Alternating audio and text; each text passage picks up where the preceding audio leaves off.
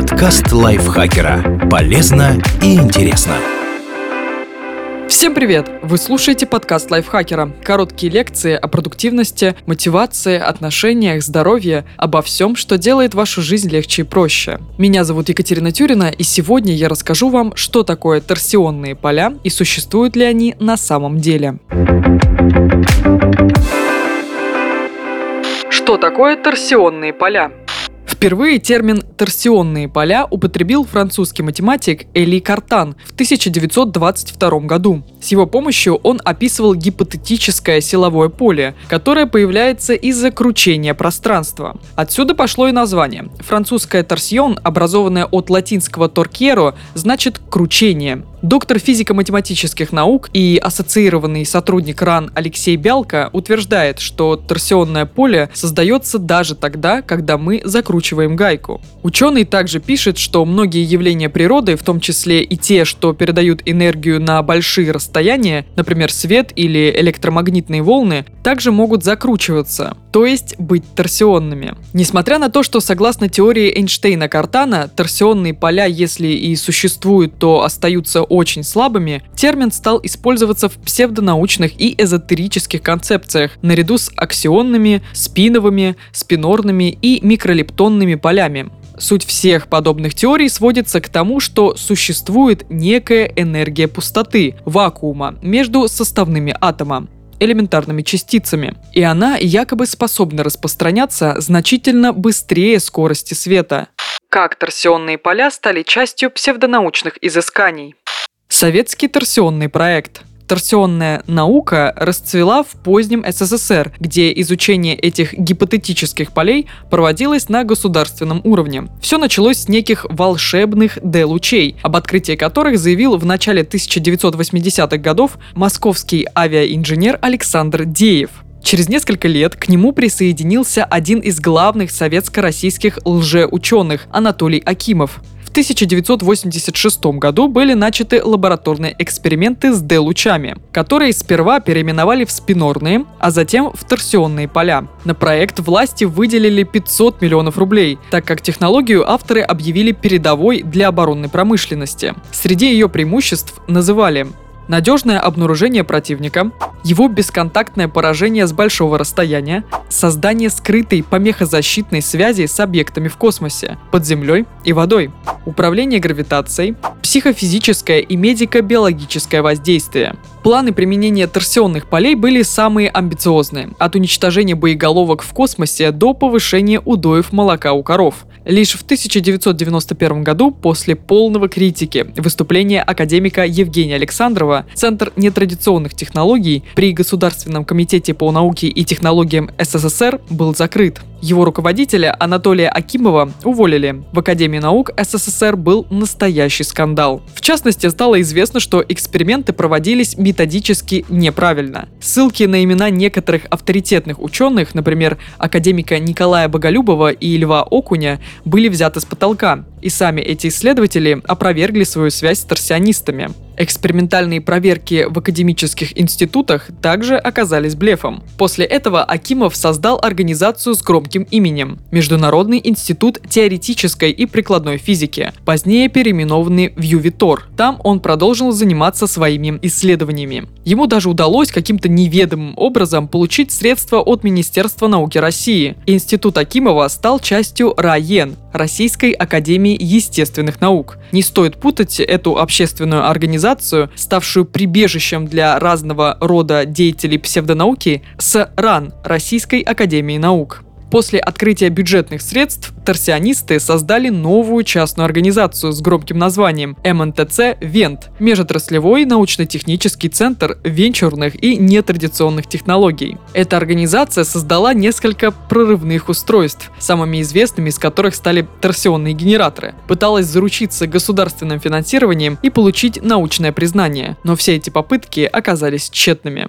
Теория физического вакуума Геннадия Шипова После бесславного разгона Центра нетрадиционных технологий Анатолий Акимов предложил популяризировать торсионные поля. Одним из главных его сторонников стал другой академик Раен Геннадий Шипов. Последний выступал в этой паре теоретиком, а Акимов – практиком. При этом они чаще всего ссылались на результаты друг друга. Основным трудом их теории считается книга Геннадия Шипова «Теория физического вакуума». Научное сообщество приняло ее в штыки, но торсионистам удалось выпустить книгу в издательстве «Наука». Ее даже перевели на английский язык. Это придало работе статус относительно серьезного труда, хотя на самом деле она им не была. В своей книге Шипов много пишет об Эйнштейне, что не мешает ему говорить о совершенно эзотерических вещах. Например, он связывает физическое понятие вакуума с представлениями древних народов Востока о том, что все появилось из великой пустоты. Помимо прочего, Шипов делит реальность на семь уровней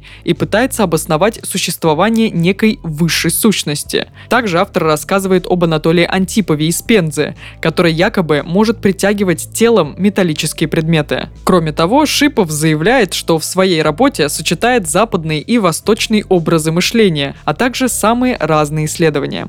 Торсионные поля в теории Шипова играют роль нематериальных носителей информации. Они определяют поведение элементарных частиц и не обладают энергией. Это якобы позволяет им быть сразу во всех точках пространства-времени. Все это позволило в дальнейшем связать теорию торсионных полей с самой разной эзотерикой, волновой генетикой, биолокацией, заряженной водой, биополем, гомеопатией, экстрасенсорикой, левитацией, телепатией, телекинезом и так далее. Распространению лженаучных взглядов торсионистов способствовали и СМИ, которые в погоне за сенсациями публиковали статьи о людях-рентгенах и прочих чудесах. Когда же выяснилось, что все это обман, журналисты не торопились публиковать опровержение.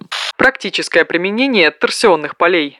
Последователи этой концепции не только придумывают странные теории, но и создают различные странные устройства, якобы основанные на торсионных принципах. При этом торсионисты обещают невероятные результаты. Например, заявляют, что броня, обработанная генераторами торсионных лучей, якобы станет прочнее, а медные провода будут такими сверхэнергопроводящими, что позволят закрыть половину электростанций. Проект последних, кстати, при экспериментальной проверке, организованной Миннауки РФ, с треском провалился. Однако торсионисты еще не раз безуспешно пытались реализовать потенциал своих генераторов, внедрить их на производствах Норникеля, очистить реку Яузу, перевести на перспективные технологии отопительные сети Болгарии, создать препарат от рака и так далее. Они заявили об успехе, когда с помощью торсионных генераторов якобы удалось отфильтровать от загрязнений Геленджикскую бухту. На самом же деле положение положительный результат был следствием махинаций с пробами воды. Анатолий Акимов еще в 1996 году предсказывал, что в ближайшее время будет разработана летающая тарелка, которая будет подниматься в воздух без реактивной тяги, а также другой транспорт, не нуждающийся в двигателе внутреннего сгорания. Но ни эти, ни другие проекты торсионистов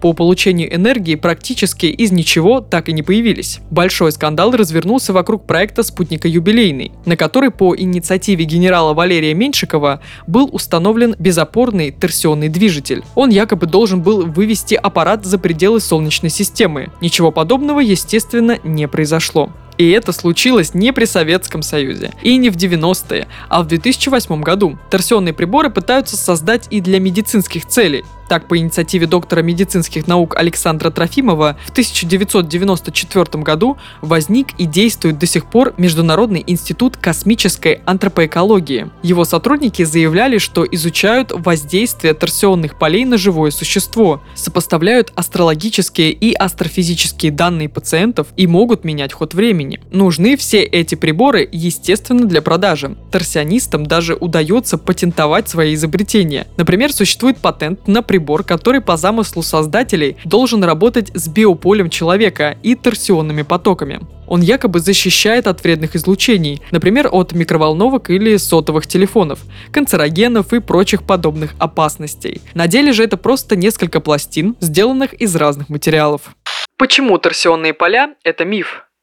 Попытки обнаружить торсионные поля, о которых говорят лжеученые, в лабораторных условиях не увенчались успехом. Поэтому физики считают торсионные поля сугубо гипотетической энергией. Торсионисты же на это заявляют, что доказательства в скором времени будут найдены. Критические высказывания в отношении их теории они отметают с помощью демагогии. Безапелляционно ссылаются на Эйнштейна, обвиняют академиков РАН в связях с заокеанскими спонсорами. Отсутствие доказательств существования торсионных полей не мешает им проводить эксперименты по облучению меди своими фантастическими лучами. При этом выясняется, что эти псевдоученые не знают, к примеру, понятия удельного сопротивления металлов и не умеют правильно измерять напряжение в исследуемых материалах. Светила теории торсионных полей Анатолий Акимов и Геннадий Шипов так и не опубликовали свои статьи в серьезных рецензируемых физических журналах. А у того же Акимова не было вообще никакой научной степени, хотя он некоторое время представлялся доктором наук.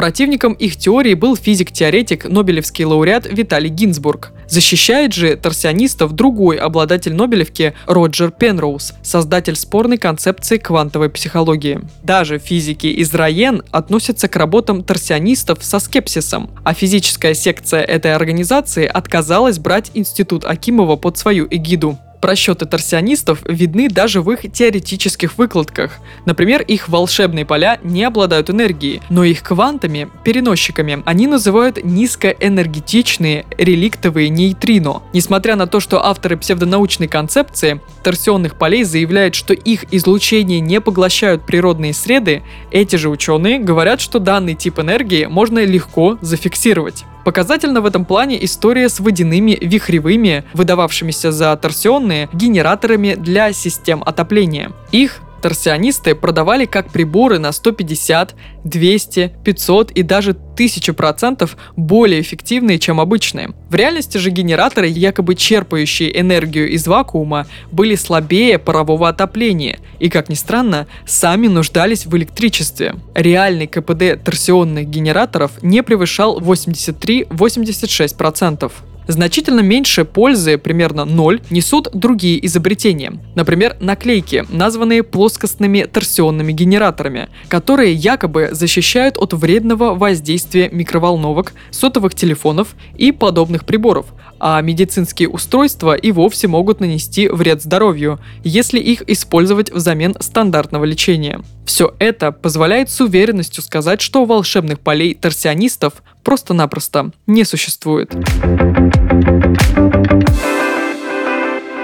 Спасибо Андрею Вдовенко за этот текст и спасибо вам, что прослушали этот выпуск. Подписывайтесь на подкаст Лайфхакера на всех платформах, ставьте ему лайки и звездочки, заходите к нам в чат в Телеграм, он так и называется, подкаста Лайфхакера. На этом я с вами прощаюсь. Пока-пока. Подкаст Лайфхакера. Полезно и интересно.